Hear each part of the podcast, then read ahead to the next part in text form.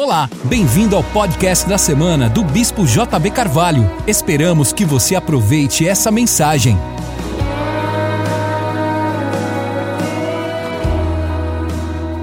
Eu gostaria nessa noite de compartilhar com você um discernimento que eu creio que é muito importante, muito oportuno, né? Quando a gente fala oportuno, tem a ver com o Kairos, com o tempo de Deus.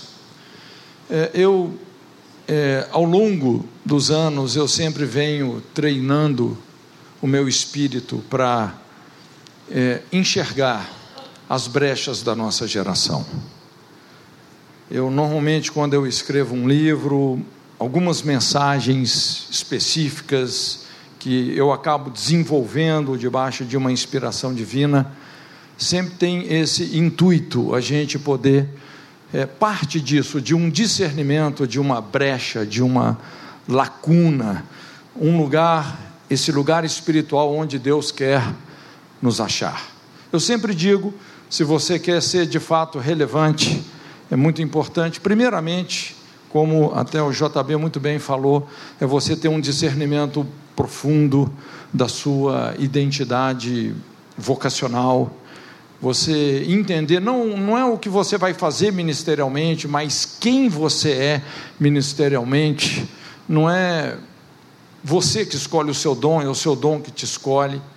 Então, quando você realmente tem esse encontro com a sua identidade vocacional, aquelas boas obras que de antemão Deus preparou para que andássemos nelas, e você converge isso naquela brecha da geração que você sabe que Deus quer te encontrar nesse lugar, Deus quer te achar nesse lugar.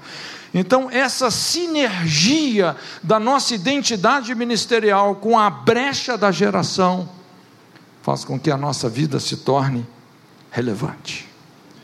E, de certa forma, essa mensagem tem muito a ver com isso. De algum tempo para cá, eu venho estudando um pouco sobre essa guerra cultural, que hoje, na verdade, é uma guerra aberta Aliás, é impressionante, a gente percebe a latência do mundo espiritual nos nossos dias, não é? Quando a gente pensa em termos até de ocultismo, de feitiçaria, eu costumo dizer, não existe mais ocultismo, hoje é o explicitismo, não é? É impressionante como, assim, o diabo aparece mesmo de chifre, garfo, rabo e tudo mais, não é? E é impressionante como as pessoas estão se rendendo a essa latência do mundo invisível, e da mesma forma isso está acontecendo com algumas ideologias, não é? Nós vamos falar aqui hoje principalmente sobre o marxismo cultural, mas, é, puxa vida, é, muitos de nós, assim, desenvolvemos esse raciocínio, puxa vida, o marxismo morreu com a queda do muro de Berlim, etc. Inclusive eu tive lá pouco tempo depois, quando esse muro caiu. Para a gente a coisa tinha acabado ali, mas é interessante como, na verdade, o marxismo assumiu uma outra roupagem, essa roupagem cultural e como isso, infelizmente, tem causado um estrago terrível na nossa sociedade. Então, eu gostaria de é, desenvolver um pouco sobre isso, não é? Essa guerra cultural. E isso está determinando o destino das próximas gerações. Como eu disse, eu penso que é um momento muito oportuno para a gente trazer essa mensagem. Nós estamos às vésperas da eleição e realmente nós precisamos de um discernimento muito claro. Uma das principais maneiras da gente lapidar, aperfeiçoar, aprimorar o nosso é, discernimento é analisando. É, cosmovisão. Eu gosto muito de estudar, de analisar é, a cosmovisão das pessoas, dos grupos. E cosmovisão é algo muito delicado, não é? Um outro, uma outra forma da gente expressar a palavra cosmovisão é a epistemologia, estudo das lentes que nós usamos para interpretar a realidade, e de certa forma tudo se resume nisso, numa guerra que envolve ideologias. Não é? A ideologia é onde nós fundamentamos as nossas crenças. E não tem jeito, não é?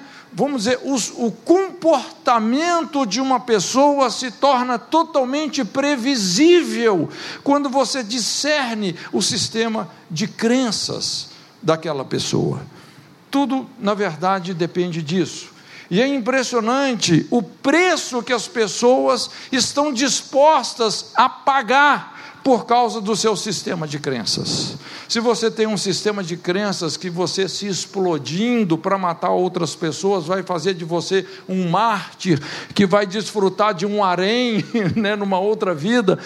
Veja bem, até onde que as pessoas podem chegar por conta de um sistema de crenças. É, então é muito importante nós caminharmos aí nesse discernimento, se queremos discipular a nossa geração, não é? Nós vamos ter que discernir e vencer essa guerra cultural e honestamente nesse sentido, gente, os filhos das trevas têm sido muito mais hábeis do que os filhos da luz. É impressionante a quantidade de gente muito boa, líderes de expressão, que às vezes ficam um pouco acanhados no sentido de um posicionamento mais ousado nesse sentido, não é? Eu tenho visto tantos líderes assim que de repente os caras já há muito tempo estão engasgados com todo esse humanismo, não é? Todo toda essa imoralidade que tem sido vomitada pelo marxismo cultural. Mas eu creio que é a hora realmente de nos expressarmos de uma maneira muito clara. Eu preciso de ser muito objetivo, não é? Na verdade, cada um desses pontos aqui, honestamente, seria uma pregação. Então, eu preciso de ser bem objetivo. Eu quero trabalhar exatamente nesse discernimento entre cultura judaico-cristã e o marxismo cultural.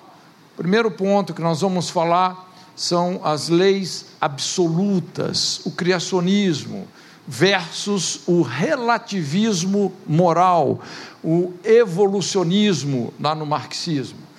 É, depois, aqui na cultura judaica cristã, a base da sociedade é a família. No marxismo, você vai ver o Estado em detrimento da família.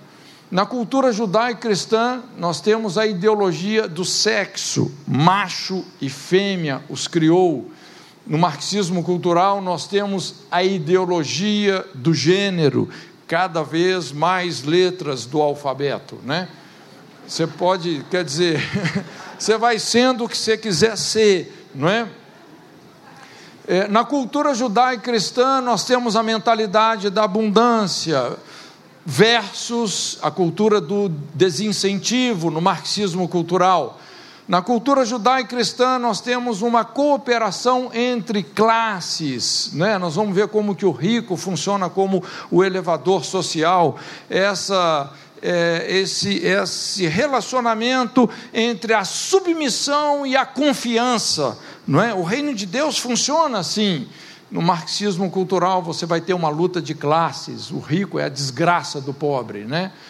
É, na cultura judaica cristã, nós temos aqui o desenvolvimento comunitário versus um assistencialismo eleitoreiro, livre comércio versus burocratização, liberdade com responsabilidade, vezes a cultura da impunidade, o coitadismo, e aqui uma autoridade centrada no povo e ali uma autoridade concentrada no governo. Então vamos, vamos lá. Não é? O primeiro ponto que nós vamos trabalhar é esse: leis absolutas versus o relativismo moral. Então veja bem, na cultura judaico-cristã é, é muito importante nós entendermos que Deus, quando criou todas as coisas, os universos, todas as dimensões que Ele fez, Ele criou e não só criou, mas sustenta toda a sua criação através de leis. Essas leis são absolutas. É, é interessante essa palavra hegemonia. O conceito original dessa palavra é exatamente aplicado a isso, ao discernimento, o conhecimento das leis que governam o mundo moral. Isso é a hegemonia. Existe o mundo invisível, o mundo espiritual tem uma hegemonia. Não somos nós que quebramos as leis, não é? O máximo que nós vamos conseguir é sermos quebrados quando violamos essas leis que o próprio Deus estabeleceu. Então, veja bem, é, é interessante, quando você conhece essa hegemonia do mundo invisível, o futuro se torna previsível não é? Quando você conhece as leis que governam o mundo moral, não é? Pelas escolhas que uma pessoa está fazendo, você pode saber onde ela vai chegar. O ministério profético, ele se fundamenta muito nisso. Não é que o futuro já existe, não é que você sabe o futuro, mas quando você conhece as regras do jogo, quando você conhece as leis que governam o mundo moral, pelas escolhas que uma pessoa está fazendo aqui, você pode saber onde ela vai chegar. Não tem jeito, a soberba precede a destruição. Não tem jeito. Quando você vê uma pessoa agindo com arrogância, ela vai para um lugar é, de destruição. A pessoa que se humilha, ela vai ser exaltada. É, é só uma questão de tempo. Então, essas leis realmente funcionam, elas são confiáveis. Veja bem, inclusive, essa é a conversa, é o conteúdo da aliança, quando o pai tem aquela conversa corajosa com os seus filhos. Então ele deixa muito claro, ele está dizendo o que vai funcionar e o que, que não vai funcionar. Então o pai chega e fala: Olha, se atentamente ouvirdes a minha voz, obedecer os meus mandamentos, então essas bênçãos virão sobre vocês. Deus coloca diante de nós as bênçãos e as maldições. É previsível, dependendo das escolhas que nós estamos tomando aqui, ou nós vamos aprender pelo amor, ou nós vamos aprender pela dor. É importante nós entendermos que as leis de Deus são absolutas. A vida é sagrada. Quando a gente olha na cultura judaica cristã, você vai ter um discernimento profundo disso, de como a vida é sagrada. Já na cultura marxista, você tem o relativismo moral, é um governo sem Deus, o Estado é Deus, o humanismo ateístico, não existe Deus, não existe certo, não existe errado, não existe pecado, não existe julgamento final, o Estado é Deus, o único pecado no marxismo é perder a eleição. Esse, esse pecado é sério, né? Rapaz, e vão fazer de tudo para que isso não aconteça. Então, marxismo é isso, nós somos um produto da evolução, porque quando você tira Deus de, de cena, gente, as pessoas começam a ficar insanas, enfermas, não é? é essa antilógica do evolucionismo. E no fundo, no fundo, qual que é a conclusão mais clássica que a gente chega? Gente, que Evolucionismo é religião. Você tem que ter fé e ter muito mais fé para acreditar no evolucionismo, uma coisa que está longe de ser empírica, do que no criacionismo. Na verdade, não é, é o evolucionismo é a religião dos ateus. E ateísmo, nós sabemos, tem muito a ver com orfandade então, é essa antilógica do evolucionismo, a lei do mais forte, aí vem a desvalorização da vida, aborto, eutanásia, infanticídio indígena, essa coisa do politicamente incorreto, ou seja, as mentiras convenientes. O que é o politicamente correto? Né? Como é que se faz isso? Para implantar uma ideia, basta estabelecer que a opinião contrária é um preconceito. Não é? Então você começa, em nome do preconceito, discriminar as pessoas e impondo realmente a sua vontade de uma maneira agressiva, manipulativa, não é? O segundo discernimento é esse: família e Estado. Veja bem aqui a capa do livro do Angels, né, um dos parceiros lá do Marques. E você pode ver na capa é, desse livro que a família e a propriedade estão nas mãos de quem? Do Estado. Não é? Essa, na verdade, é a ideia.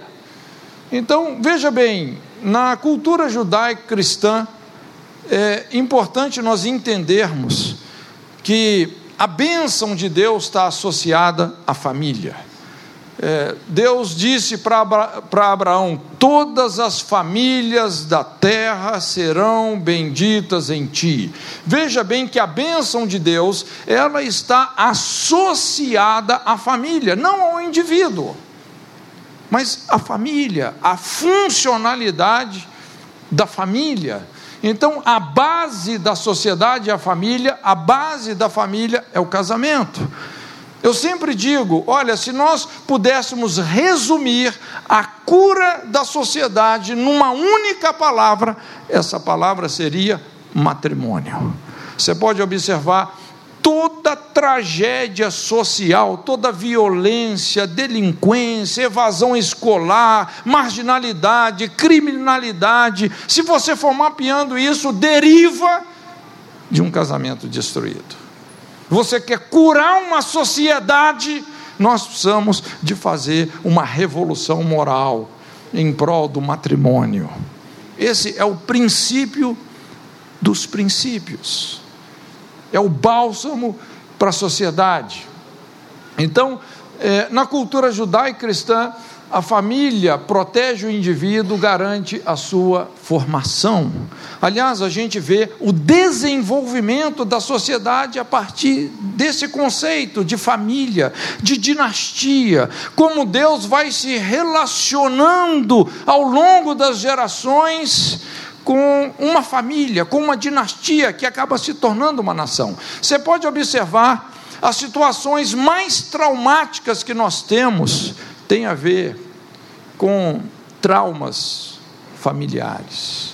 Por que, que nós temos essa guerra do terror hoje? Onde que isso começou? Lá no, no divórcio de Abraão com Agar, aliás, a poligamia dele, o casamento de eh, quando Sarai foi para a cama de Faraó e depois Agar para a cama de Abraão.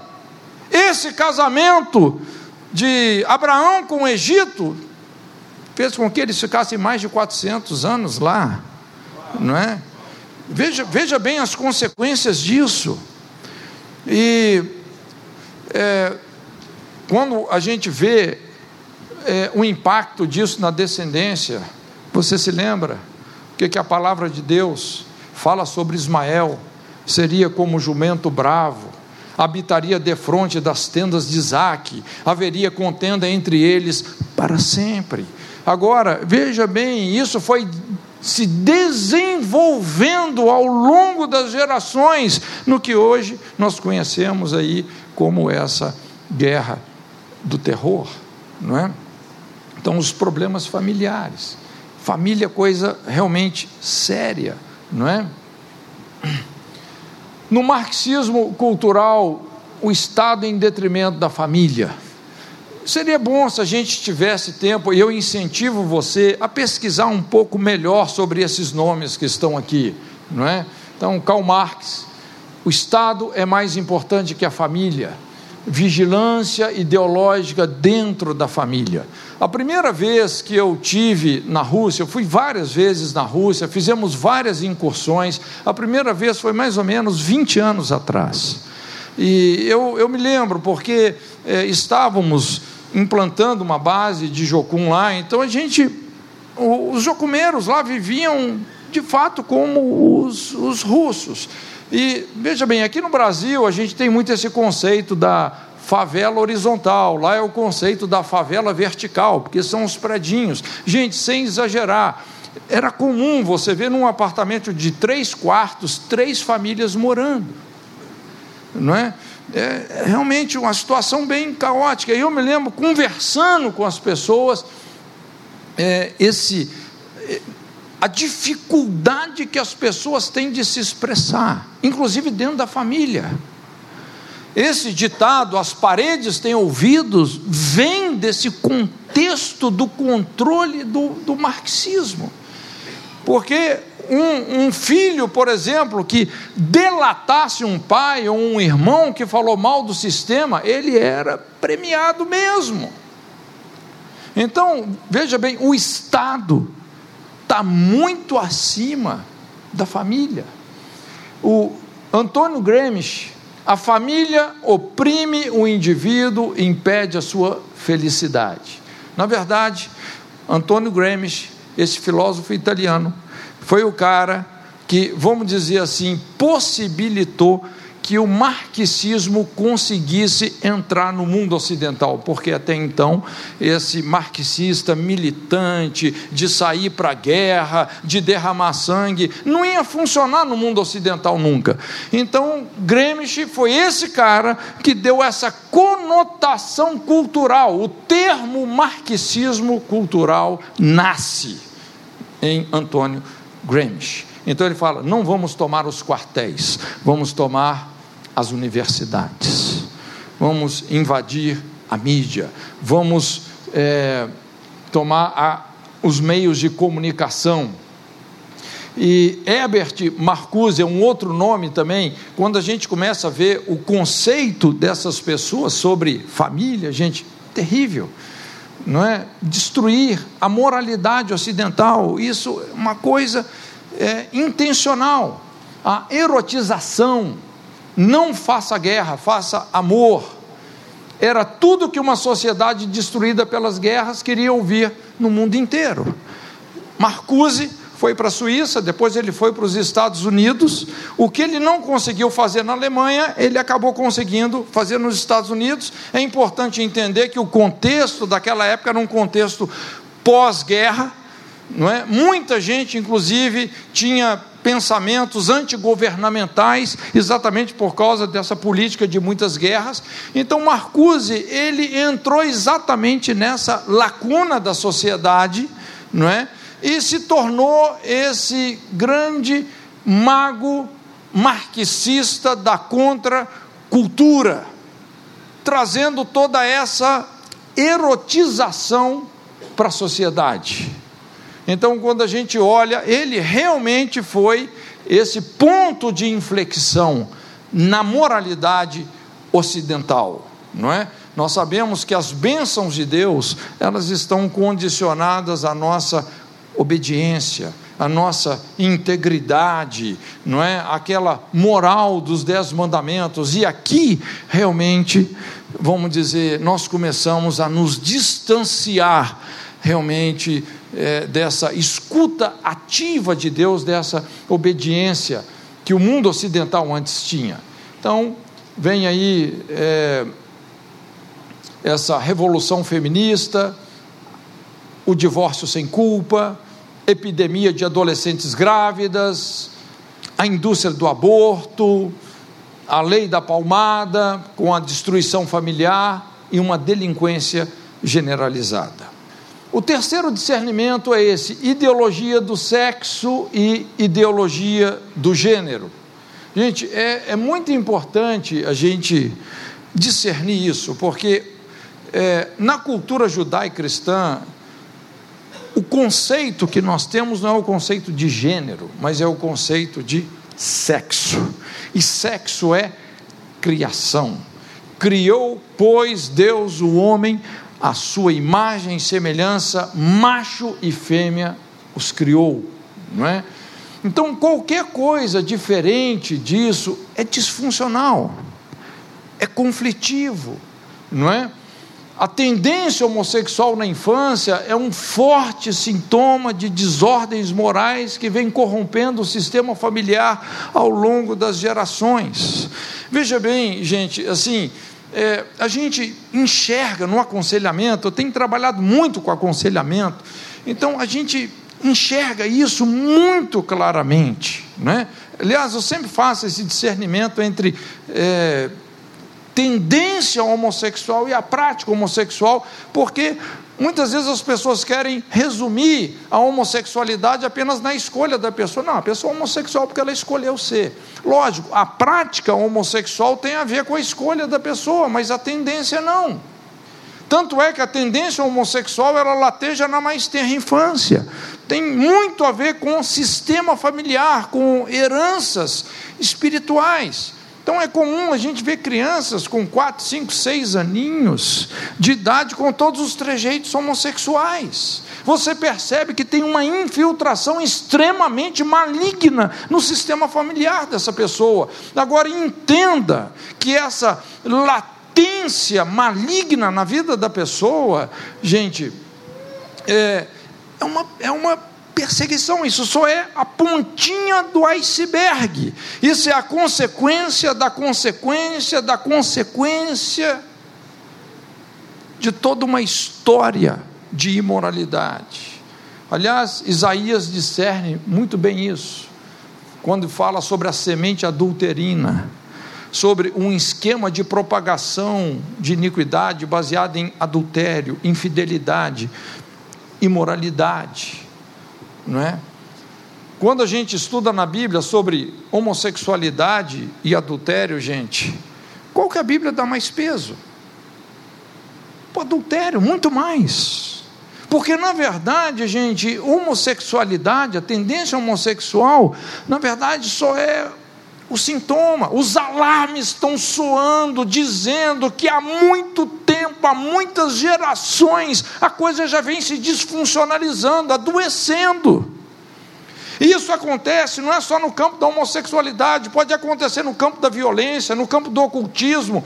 A gente atende crianças que têm uma propensão para violência com requintes de crueldade que você não acredita. Às vezes cinco anos, seis anos. A latência está ali.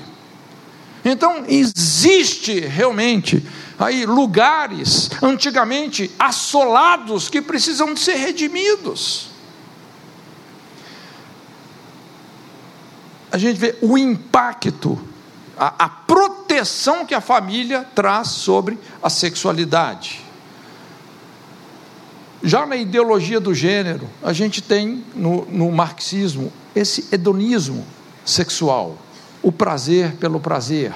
A ideologia do gênero fundamenta-se não na diversidade, mas na disfunção.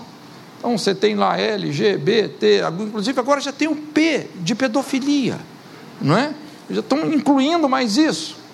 Então veja bem, uma pessoa que não aceita o seu corpo, não aceita o seu sexo, não aceita a sua natureza, não aceita a sua identidade, ou seja, alguém que não se aceita, impondo que os outros o aceitem. Eu não sei se você percebe, mas é moralmente patológico.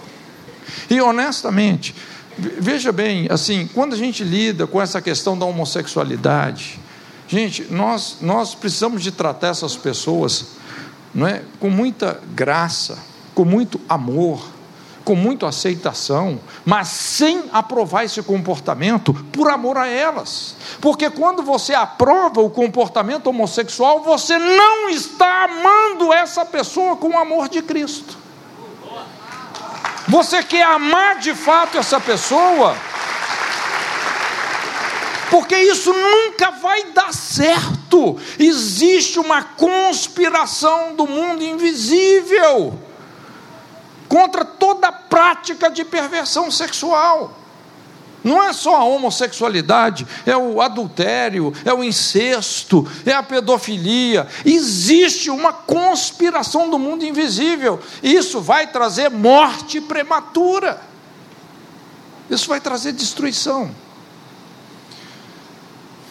Então, apesar da diversidade sexual ser ideologicamente defendida, ela é cientificamente contraditória. Tanto é que essa militância LGBT simplesmente ignoram, refutam as constatações da biologia.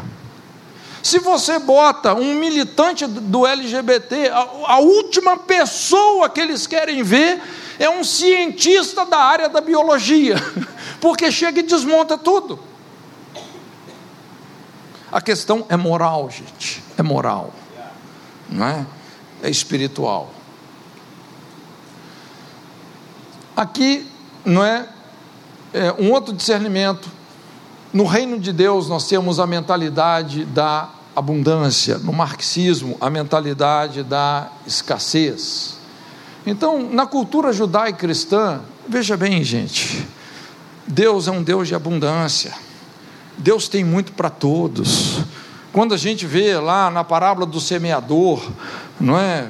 Principalmente quando fala lá a semente que caiu em boa terra, Mateus fala, um produziu a, a, a 100, outra 60, outra 30 por um. Em Marcos, fala que um produziu a 30, outro 60, outro 100 por um.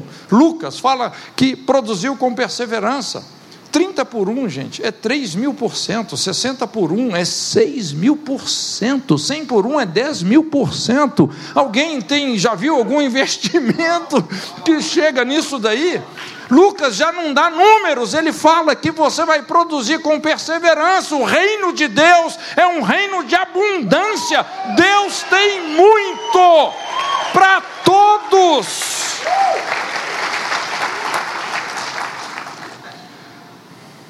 Lógico que qualquer um pode crescer como tornar-se escravo. Ao que tem será dado, ao que não tem, até o que tem ser lhe atirado.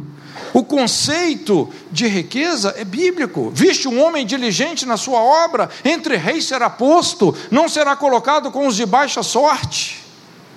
Você vê também, muito presente nas Escrituras, o conceito de escravidão. E muitas pessoas, por má ventura, má administração e por muitas situações, podem ser reduzidos a uma situação de escravo. Lógico, na cultura hebraica haviam leis que ajudavam essas pessoas a se recuperar. Mas o que eu quero dizer é que a nossa responsabilidade fala alto nesse sentido, não é? Qualquer um pode crescer como pode tornar-se escravo. É importante também essa advertência para os ricos, porque veja bem, não é? Quando a gente pensa nessa direita bíblica, veja bem, o, o, o princípio da cultura judaica cristã tem muito a ver com generosidade, com bondade, não é? Tem que ter realmente muito espaço para isso. Aliás, generosidade, a palavra generosidade no original significa ter bons olhos. É literalmente você se alegrar com a prosperidade alheia, é você celebrar a vitória dos outros. É exatamente o espírito oposto da inveja. A inveja, a pessoa prospera mais do que você, você fica triste. Estou triste, fiquei triste. O generoso não, ele se alegra. O reino de Deus funciona assim. Então tem que ter espaço para a gente pensar no crescimento dos outros. Jesus fala sobre aquele homem, lembra que ele prosperou tanto, e ele falou: Vou fazer celeiros, vou guardar tudo que eu tenho, alma, regala-te, e de repente vem um veredito dos céus louco. Hoje pedirão a sua alma. E tudo aquilo que você ajuntou para quem será? O que, que adianta o homem ganhar o mundo inteiro e perder a sua alma? Não seja indiferente às necessidades alheias. Esteja aberto, realmente, para se envolver naquelas necessidades que Deus tem te chamado a envolver. No marxismo, você tem a mentalidade da escassez, aquela distribuição igualitária da miséria, como diz Churchill, não é? Então, no comunismo, o governo controla o resultado do seu trabalho. A gente vê muito isso de perto. Eu não sei quantos aqui já tiveram a oportunidade de ir num país assim comunista, sei lá, como Polônia, Rússia. É impressionante como isso marcou realmente a população, não é? Então, é a cultura do desincentivo, porque nada mais injusto do que tratar pessoas diferentes de maneira igual. Então, se você é um excelente profissional ou um péssimo profissional, não importa, você vai receber a mesma coisa. Então, de repente, você está é, premiando a preguiça. Isso não funciona, é a cultura do desincentivo, não é? Isso traz uma queda no padrão de qualidade, isso destrói a produtividade. Premiar a preguiça apenas incentiva o fracasso. É, aqui, esse outro discernimento, cooperação entre classes e luta de classes, não é? Então, na cultura judaica cristã, a gente tem essa cooperação entre classes, não é? E é muito interessante a gente ver esses princípios bem aprofundados na Bíblia, não é? é essa questão de submissão e confiança, não é? Como que é, esses relacionamentos entre pais e filhos, marido e mulher, é, servos e senhores, como que essas coisas podem funcionar nessa dinâmica de submissão e confiança. Pensando é, financeiramente, não é? Veja bem, é, quando a gente pensa nessa questão da cooperação entre classes, o rico é a solução para o pobre, não é? E quando eu falo rico, eu estou falando de riquezas sustentáveis. Ricos não são ricos apenas de dinheiro. Ele aprendeu a enxergar em cada problema uma oportunidade. São pessoas que estão enxergando soluções, que estão criando oportunidades para muitas outras pessoas.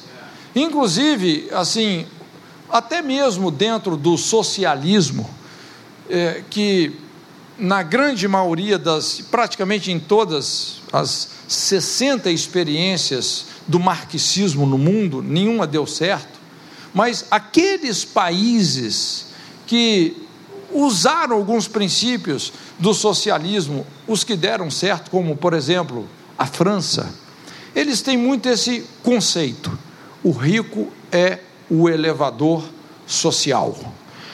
Ou seja, ele é a oportunidade do pobre subir na vida, ter oportunidades de crescimento, não é? Então, a gente vê essa dinâmica. Como é que normalmente funciona? O investidor, é lógico, é aquela pessoa que cresceu, tem dinheiro, tem recursos. O que, que o investidor mais quer? Um empreendedor. Quando o empreendedor, um investidor, coloca o seu dinheiro nas mãos de um empreendimento que realmente é promissor, lógico, todo mundo vai ganhar com isso, não é? Então, o investidor é, levanta o empreendedor, o empreendedor vai criar oportunidades para o trabalhador crescer, não é? E essa dinâmica realmente é um negócio que funciona. A gente vê isso muito de perto. Na nossa base lá nós temos uma gráfica. Eu tenho lá um nosso um rapaz que mexia com a parte eletrônica das máquinas. Era funcionário de uma empresa, um cara recém-formado, assim, vamos dizer, aquela vida financeira super apertada. Mas pensa num cara diligente, trabalhador, atencioso, não é? É, olha, era uma. Talvez foi um dos, um dos caras que melhor nos serviu lá. E ele era tão diligente que daqui a pouco ele estava numa empresa, conheço o dono da empresa onde ele estava, pensa num cara muito bem de vida, muito rico, não é? Mas de repente ele saiu dessa empresa, abriu a dele, e agora se bobear, ele está mais rico do que o dono dele. O que eu quero dizer é que se não fosse por aquele rico, ele jamais chegaria onde ele chegou. Os ricos são os elevadores sociais. Quanto mais gente rica você tem numa sociedade, mais chance os pobres têm de crescer na vida. Agora, é lógico, veja bem, é lógico que você precisa de ter responsabilidade. Você precisa de querer realmente ter compromisso, não é? No marxismo, você vai ter a luta de classes, ou seja, o rico é a desgraça do pobre. Então, o governo é um nivelador social. Destruindo os ricos, os pobres ficam ainda mais desamparados. Quanto menos gente rica, quanto menos empresas, quanto menos empreendimentos você tem na sociedade, não é? Menos opções o povo vai ter, não é? Por isso que em mais de 60 experiências no mundo o marxismo nunca deu certo em lugar nenhum. Quando o governo elimina os ricos, ele acaba ocupando o lugar deles. Estava um tempo ali em Miami com um amigo, né, o Ricardo Robortella, mora lá em Miami, e a gente passeando ali por Miami, eu lembro que nós é, entramos num bairro, um bairro super chique, e ele me falou, Corte, olha, esse bairro aqui é impressionante, quase todo mundo que mora aqui é venezuelano. O que, que aconteceu? A classe alta, a elite da Venezuela foi toda para Miami. Olha só o que que essa ideia de que o rico é a desgraça do pobre, o pobre é pobre por causa do rico, não é? O que que isso faz? Então, os ricos foram para Miami, a classe média para o Chile e Colômbia, e os pobres né, fugiram a pé para o Brasil, né, porque estava ali na, na fronteira mesmo. Olha a tragédia, não é? Então, gente, governo não gera riqueza, só gasta. Destruir os ricos é você matar a galinha dos ovos de ouro. A sustentabilidade. Penalizar os ricos nunca deu certo em país nenhum. É suicídio econômico. É suicídio econômico, não é?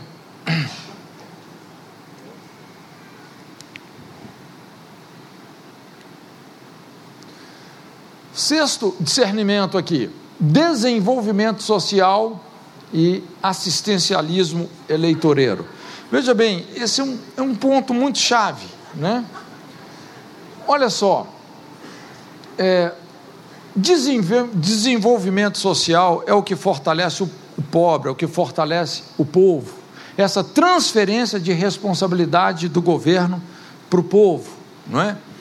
é na Jocum, a Jocum é um, um, ministério muito grande, a gente, Jocum hoje está em mais de 170 nações, é, deixou até de ser uma organização, passou a ser um movimento, e lógico, uma das áreas que a gente acaba tendo que se envolver muito, você está lidando com tragédia social para tudo quanto é lado. E uma das coisas que nós aprendemos assim, e isso é muito arraigado no coração do jocumeiro, é essa diferença entre desenvolvimento comunitário e assistencialismo, não é? O que é o desenvolvimento comunitário? A partir da necessidade sentida de uma comunidade, você começa a criar projetos funcionais onde a própria comunidade vai ser parte da resposta para os seus próprios problemas.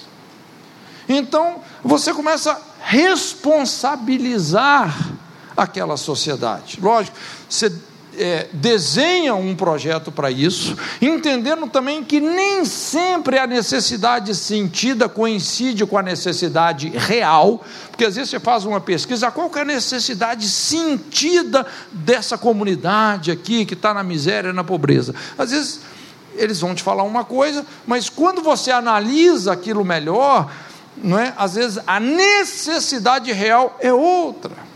E aí você começa a trabalhar na mentalidade. É muito importante nós entendermos, gente, que é, riqueza e pobreza não tem a ver com dinheiro diretamente, tem a ver com mentalidade. Não é? eu, eu, eu acompanhei uma, um ensaio que fizeram, né? fizeram um, um câmbio de bens é, acho que sete homens ricos, sete homens pobres. Né? Os, os ricos ficaram com a pobreza dos pobres e os pobres ficaram com os recursos dos ricos. Três anos depois, os ricos já estavam ricos de novo, os pobres já estavam pobres de novo. Porque não é dinheiro, é mentalidade, não é? Às vezes a pessoa gasta o que não tem, no que não precisa. Quer dizer, é, essa é uma conversa meio longa, não é?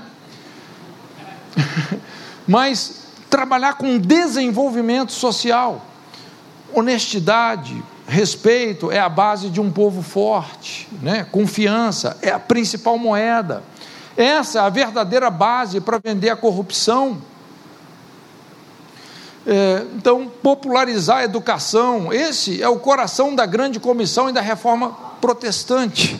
Não é? A gente sistematizar o ensino, a gente trazer capacitação profissional, entendimento, discernimento, para que nós possamos realmente, como eu disse, entrar nas brechas da nossa geração e fazer diferença, não é?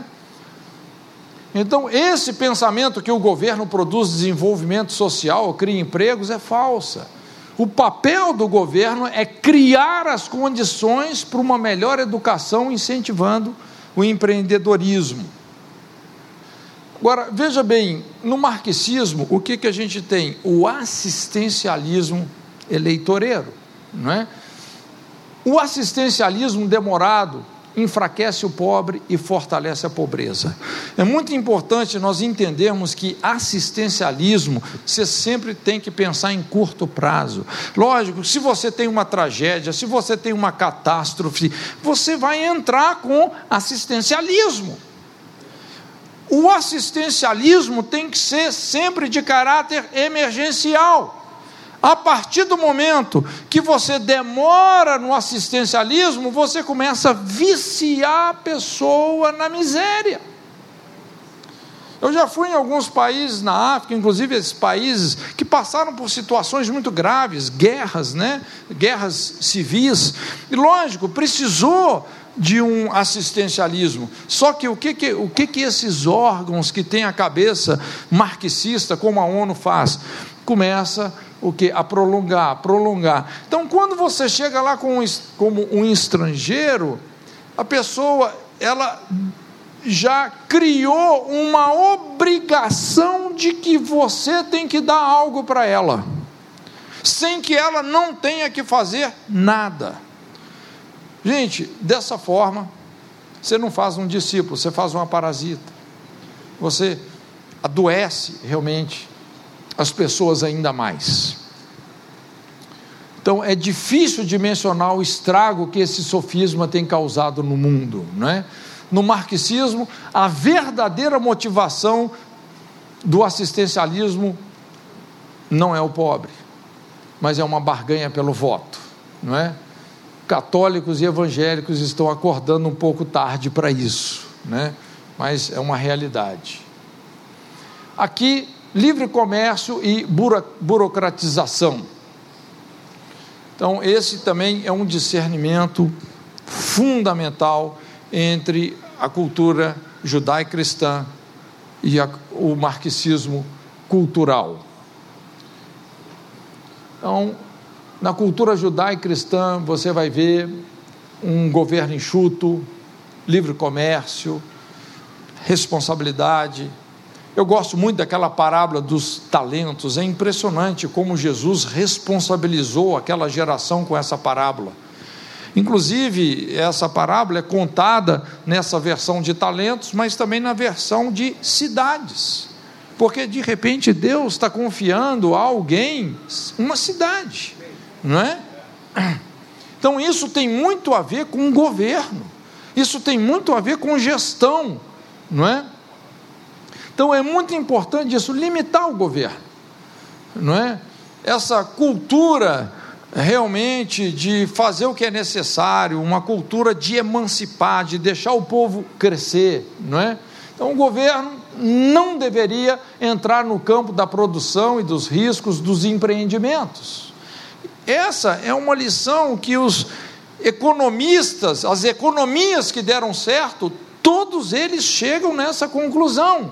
O governo deveria apenas incentivar a cultura do empreendedorismo, Então, uma desburocratização das relações comerciais, empregatícias, tributárias, é? tem vários exemplos depois. Se você puder, assista, assista algum documentário, por exemplo, sobre a história de Hong Kong, de Singapura, lugares que eram extremamente miseráveis. E hoje, esses lugares estão despontando como os melhores lugares em termos de qualidade de vida da Terra. Como isso pode ser mudado? Coreia do Sul, não é? A minha nora é coreana. 60 anos atrás, ela né, me contando, o, o pai, avô não tinham o que comer, eles comiam folha de árvore porque não tinham o que comer. Você vai na Coreia do Sul hoje, é impressionante, não é? Assim, o, o, o nível de qualidade de vida. Então, Estado pequeno, governo enxuto, isso é um corrupicida natural. Você quer diminuir significativamente a corrupção, você tem que ter um Estado pequeno. Estatais funcionam como uma boca de crack, gente. Onde a política alimenta o vício da corrupção. E não adianta, porque já viu o papo de viciado? Ah, eu largo a hora que eu quero. Mas se é estatal, está lá, rapaz. Aquela estatal ali, o cara vai se segurando, né? Mas daqui a pouco vem a fissura, já loteou tudo, não é? E aí começa essa corrupção desenfreada não é? Como uma vez eu lembro um irmãozinho, coitado, falou, pastor, não é? Puxa vida, eu vou chorando para a boca de crack, mas eu vou, né? Eu não quero ir, eu vou chorando, né? É uma guerra, é um vício. Então, no Brasil está claro que o governo não consegue mais gerenciar as estatais. Fica se batendo com leis antiquadas, corrupção, uma ênfase maior num regime de fiscalização do que de produção cultura do atraso, não é? Tem que botar um ponto final nisso. Governo enxuto, livre comércio, não é? Vamos ser responsáveis naquilo que Deus está nos confiando. Aqui no marxismo você vai ter o Estado balofo, burocratização, excesso de regulamentação, Quanto maior o Estado, menos dinheiro sobra para o governo desempenhar os seus papéis para com o povo, né? que é segurança pública, saúde, previdência, controle de fronteiras. Os impostos não voltam para a população. Então, hoje nós temos, honestamente, nós temos um nó quando a gente pensa aqui na nossa né, no sistema tributário, gente, é um nó, lógico, não é? Você pagar imposto é legal, mas será que é moral? Não é? Principalmente quando a gente pensa no retorno desses impostos para a população. Então isso gera uma desmoralização tão terrível, não é? Realmente não funciona. Regalias do funcionalismo, endividamento do Estado. Então, Inclusive, nós somos de leis rígidas contra esse endividamento do Estado. Eu não sei se você já percebeu, mas a maioria do orçamento do Brasil vai só para pagar os juros da nossa dívida. Né? É um negócio trágico. Mas isso, gente, o, o que eu quero que você entenda é que isso faz parte, na verdade, de uma cultura de governo. Não é? Também esse outro discernimento muito importante, responsabilidade e vitimização. Quando você é o único responsável por sua vida, você não pode ser vítima, exceto de si mesmo. Nós precisamos de assumir responsabilidade. É assim que a gente cresce, não é? Então, é a cultura da responsabilidade, da punidade. Todo cidadão deve se responsabilizar e ser responsabilizado pelos seus atos. Liberdade com responsabilidade. Liberdade sem responsabilidade é anarquia. A dinâmica do sucesso é essa: é você assumir responsabilidade. Responsabilidade te leva à maturidade, que vai causar prosperidade e vai aumentar a sua liberdade. Muitas vezes o conceito que a gente tem aqui de liberdade e prosperidade é você ter muito dinheiro, descansando numa rede, no iate, não é? Gente, isso é tédio, entende? Isso é tédio. Olha, você quer o verdadeiro sucesso, começa com responsabilidade, não é? Assumir compromisso, assumir responsabilidade, ser a resposta, fazer a diferença, não é? Então, a maior carga de responsabilidade repousa sobre o indivíduo, é o livre-arbítrio, a autoconsciência, termos instituições confiáveis, uma polícia inteligente, um judiciário firme, um sistema penitenciário eficiente. Né? E eu vou te falar, sem desprezar outros mecanismos, mas a punição sempre foi e vai continuar sendo a maneira mais eficiente de educar a sociedade. A partir do momento que realmente você não pune o crime, não é? olha, você está encorajando a desgraça.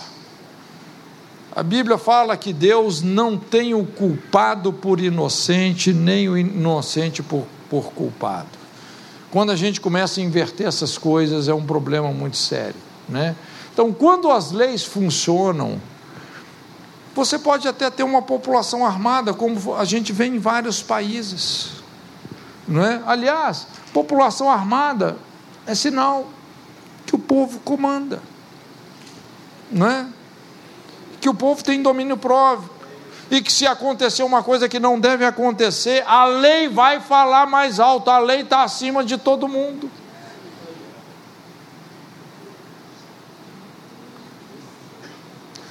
Agora, no marxismo, é a cultura da impunidade, o vitimismo. Vitimismo é a virtude da incapacidade a tática usada para ocultar as verdades por trás das escolhas erradas, essa inveja disfarçada. Então, o que, que o marxismo mostra? O bandido é apenas vítima de uma sociedade injusta. Super proteger o criminoso desmoraliza a lei, deixa o homem de bem refém. Falta de correção promove a delinquência. Delinquência leva à destruição superproteção de minorias só reforça o preconceito. Então, é aquele antigo dilema de Ezequiel 18, aquela geração que foi para o castigo, que foi para o cativeiro, que estava tentando realmente responsabilizar os seus pais pelos seus erros, quando eles né, torceram aquele ditado, porque o ditado é certo: os pais comeram uvas verdes e os dentes dos filhos embotaram.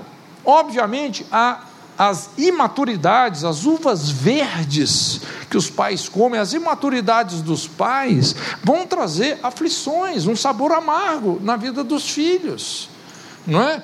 O ditado é certo, mas eles começaram a torcer aquilo, não é? Tentando fazer dos erros dos pais, da idolatria dos pais, um pretexto para a irresponsabilidade moral deles. E obviamente Deus não aceita isso. Não é? Aliás, é por causa disso que a terra adoeceu a ponto de vomitá-los. Gente, como a terra responde à moral de uma sociedade? O conceito do adoecimento. Quando você pensa em alguém que está vomitando, porque essa pessoa está muito mal, ela está muito intoxicada, ela adoeceu. Do, do mesmo jeito que um ser humano adoece, passa mal, vomita, uma terra também vomita, se torna estéreo, se torna doente, não é? E para terminar, esse último discernimento, fortalecimento do povo e unificação do poder. Quando os justos florescem, o povo se alegra, quando os ímpios governam, o povo geme. Um povo consciente é o maior medo de um governo mal intencionado. Amém?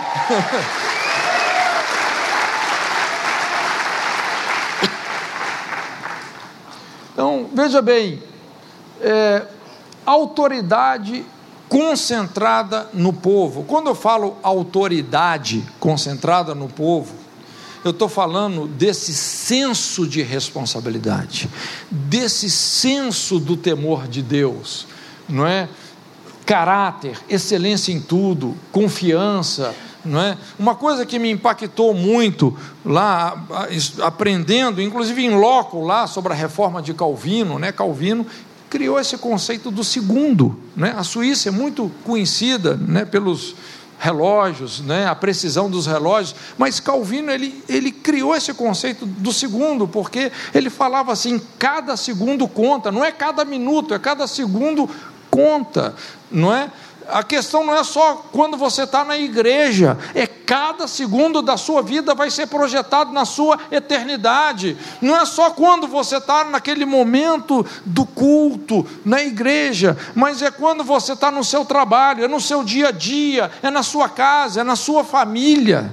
Então, esse conceito do temor de Deus, por isso que Veja bem, a reforma, ela trouxe esse espírito de excelência, porque você não está fazendo só para as pessoas, mas você está fazendo para Deus.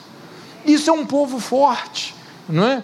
Interessante, eu, tempo atrás, estava com minha família nos Estados Unidos, ali na Virgínia, aí meu filho foi lá no mercado, não é? Comprar um negócio, nem sei o que, que era, aí ele voltou assim, impactado, né? Porque ele falou: Não, pai, quando eu fui pagar o negócio não tinha caixa. Ele mesmo passava o produto, dava o dinheiro, pegava o troco e ia embora. Rapaz, o povo tem que ser muito forte para você ter um mercado sem caixa. Imagina se você coloca isso aqui no Brasil, às vezes até dentro da igreja os caras dão um cano. O povo tem que ser muito forte, tem que ter caráter. É isso. Uma igreja que educa, escolas que profissionalizam. Essa é a nossa herança da, da reforma. Poder de voto. O voto é esclarecido, bem representado, tem voz. A família é esse antídoto natural contra a marginalidade. Gente, como é que nós vamos acabar com a marginalidade? Como eu disse, só tem uma resposta: é casamento. O resto é enxugar gelo, é correr atrás do prejuízo. Não é? Então, o direito à propriedade, direito a defender a sua propriedade. Agora, no marxismo, o que, que se pretende? Uma unificação do poder, não é? Acho que todos já ouviram falar no Foro de São Paulo, essa esquerdização da América Latina. Então você tem uma política internacional de caráter ideológico. Gente, onde que não dá nem para dimensionar a quantidade de recursos brasileiros que foram para Cuba, que foram para Venezuela, que foram para Bolívia, não é? Não dá nem para dimensionar. É uma política internacional de caráter ideológico, escola com caráter ideológico, mídia com caráter ideológico, movimentos de militância popular e população desarmada. A militância armada, a população desarmada. E olha, gente, esse negócio entrou pesado também na igreja.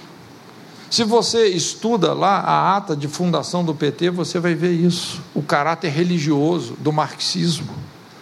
Na Igreja Católica, é, com teologia da libertação, na Igreja Evangélica tem uma dissidência aí da missão integral. É impressionante esse viés, quer dizer, você tem que ler a Bíblia usando as lentes da luta de classe. Entende? Aquela teologia do pobre, a teologia de Judas, ah, não, por que esse desperdício? Podia ter vendido e dado para os pobres. Jesus colocou Judas no lugar dele, rapaz, o pobre você sempre vai ter. Entendeu? Mas o que ela fez aqui é adoração. Irmãos, não é o pobre que é o centro do evangelho, é Jesus. É Jesus. E eu vou te falar, olha, o conceito de realização, por incrível que pareça, por, não tem muito a ver com pobre e rico, não. Eu vou te falar, olha, de certa forma, quanto mais dinheiro você tem, mais dor de cabeça vai ter. Mais problemas você vai ter. Rapaz, a pessoa tem que estar muito preparada para ter muito dinheiro. Inclusive, se o cara for um pouco assim, fraco, ele vai comprar o ticket dele para o inferno com a riqueza. Não é um negócio brincadeira ter muito dinheiro, não. O cara tem que estar pronto para isso. Davi fala: sou velho, já fui novo, mas nunca vi o pobre mendigar o pão, passar necessidade. Deus cuida. Entendeu? Então é muito importante a gente é, ter esse entendimento. Jesus é o único que merece toda a adoração. Né? Então, a ideia do marxismo cultural é esse: unificação do poder. Então, veja bem, só para você entender como, é, veja bem, como que a esquerda pode se travestir de tanta coisa, gente. Isso daqui, gente, é o Gramsci. Essa é a ideia dele, é a estratégia dele, é um camaleão mesmo, não é? Então, quando a gente olha os nossos partidos, se você observar, em termos de cosmovisão, de sistema de valores, olha, até hoje nós não tivemos direita no Brasil. Não tivemos. Eu não vou dizer para você em quem você deve votar, mas eu vou dizer em quem você não deve votar. Nesses vermelhinhos aqui, ó. Lima isso! Lima isso do seu voto. Nós temos que limar isso da nossa nação. Entende? Você vê, a gente não tem, assim, não sobrou muita opção aqui não. Né? Mas que Deus realmente te dê muita sabedoria nisso, e eu creio que juntos nós podemos realmente virar essa mesa aí. Amém?